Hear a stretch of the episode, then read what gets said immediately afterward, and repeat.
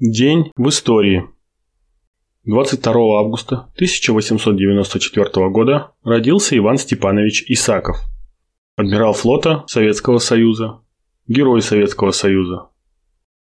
22 августа 1898 года родился Дмитрий Николаевич Медведев, командир партизанского отряда, герой Советского Союза, полковник НКВД, писатель. Его перу принадлежат целый ряд книг о партизанах Великой Отечественной войны член ВКПБ с 1920 года.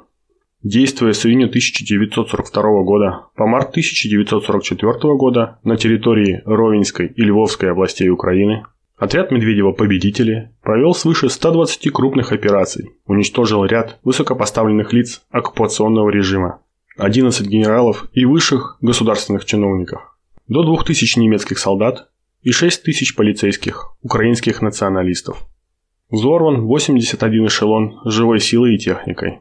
За период своей деятельности отряд «Победители» создал 10 новых партизанских отрядов.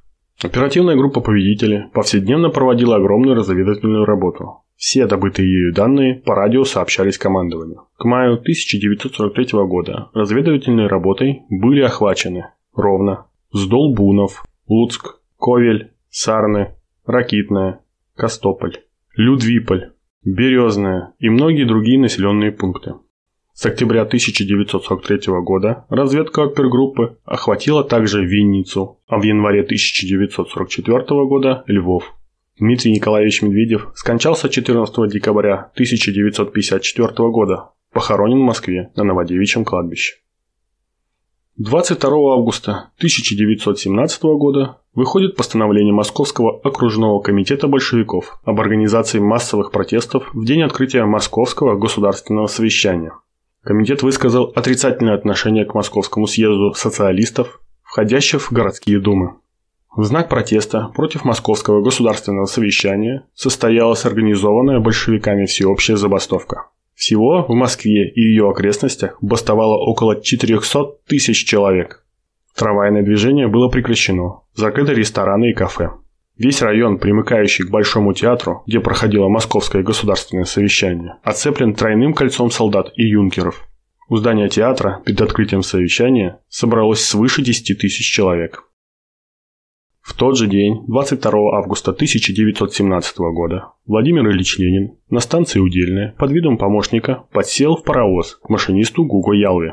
Так, под видом кочегара, Ленин нелегально переправился в Финляндию, где находился до октября. Президент США Гарри Труман 13 августа 1945 года отдал приказ занять порт Дальний, до того, как туда высадится Красная Армия. Сделать это американцы собирались на кораблях. Советское командование решило опередить США. Пока те доплывут до Ляолянского полуострова, высадить русский десант на гидросамолетах. И 22 августа 1945 года 27 самолетов 117-го авиаполка военно-воздушных сил Тихоокеанского флота поднялись в воздух и взяли курс на порт Дальний. На борту каждого из них было по 36 человек. В бухте в порта Дальний десант высадился и занял город. Затем совместно с частями 6-й гвардейской танковой армии и частями 39-й армии освободили весь Ляулянский полуостров вместе с Порт-Артуром. Так Порт-Артур снова вернулся в Россию.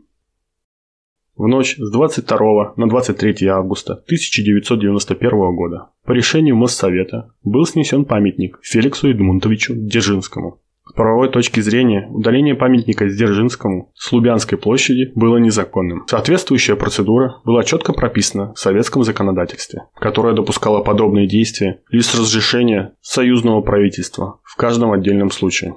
После сноса последовали письма от граждан и обращения в прокуратуру. Поэтому уже спустя два месяца, в октябре 1991 года, постановление о сносе монумента было одобрено задним числом.